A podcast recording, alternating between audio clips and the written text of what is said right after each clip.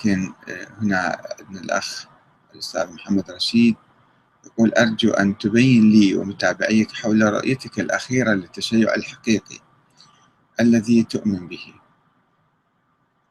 أعطيكم فكرة وإن شاء الله أنا نسجل بعض النقاط والملاحظات على حديث الشيخ حسين المؤيد مع قناة الخليجية أعتقد آه، حول أسباب انتقاله من التشيع إلى التسنن في نظري أن التشيع لأهل البيت ينطوي على عدة أمور.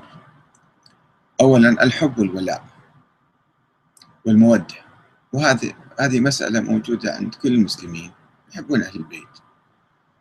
وأيضا هناك آه، اتخاذهم كنموذج في الحياة من ناحية العدل والثورة ضد الظالمين. والتضحية والشهادة والجهاد في سبيل الله والكرم والتواضع والزهد كل القيم الأخلاقية متجسدة في أهل البيت. وهذا أيضا يعني مبعث فخر واقتداء بهم. وهذا مستمر. عن هذا الشيء عندما نقرأ سيرة أهل البيت عليهم السلام فنحن نحاول أن نقتدي بأهل البيت. وهذا ما أعتقد في خلاف بين السنة والشيعة. بين عموم المسلمين لا أقول السنة والشيعة الآن.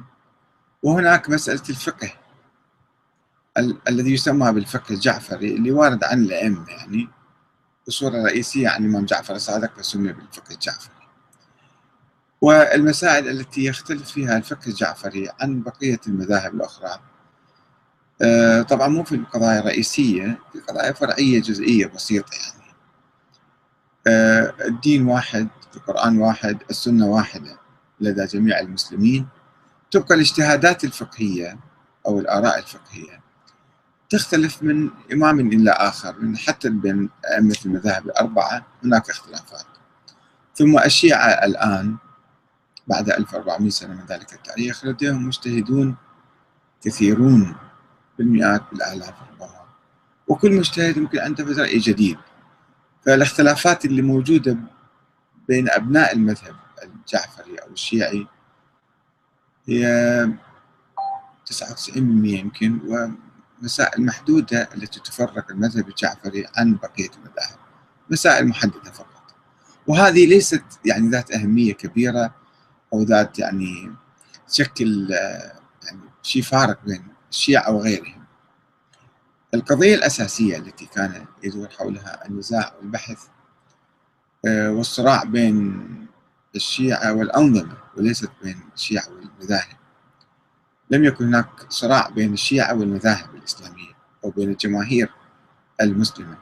كان هناك خلاف بين الشيعة كحزب سياسي في القرون الأولى يحمل نظاما يعني يحمل فكرا أو ولاء لأشخاص معينين.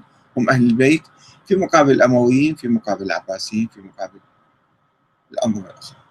فإذا الخلاف حول السياسة وحول نظام الحكم ومن يحق له أن يحكم وكيف يحكم بالشورى أو بالنص هذا هو كان الخلاف الرئيسي. وهذا الخلاف زال منذ مئات السنين منذ أكثر من ألف سنة. لا وجود له اليوم لا وجود لأهل البيت ولا وجود للعباسيين ولا للأمويين فهو إذا خلاف عقيم وخلاف بائد بالحقيقة. ليس له معنى اليوم. ما تبقى من أهل البيت هو الحب والولاء وهذا لدى جميع المسلمين. الاقتداء بسيرتهم أيضا هذا لدى جميع المسلمين. بالنسبة للفقه هي مسائل محدودة جدا ومعدودة جدا لا تستحق أن نختلف عليها كثيرا. وممكن نجد حتى في المذاهب السنية من يؤيد هذه الآراء الشيعية. فإذا الخلاف الرئيسي كان خلافا سياسيا وانتهى ولم يعد هناك خلاف جوهري بين السنة والشيعة. الآن السنة والشيعة مجتمعين على نظام سياسي واحد في العراق مثلا. على هذا الدستور وعلى هذا النظام. فإذا النظام السياسي يوحدنا من جديد على أنقاض الخلافات التاريخية البائدة والمنتهية. فلا معنى للخلاف بعد السنة والشيعة.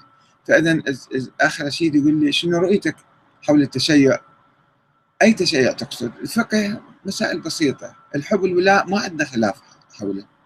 النظام السياسي ما موجود. سواء كان أهل البيت يقولون نظرية الإمامة العصمة والناس والسلالة العلوية الحسينية. يعني هذا الحصر الحكم في أهل البيت.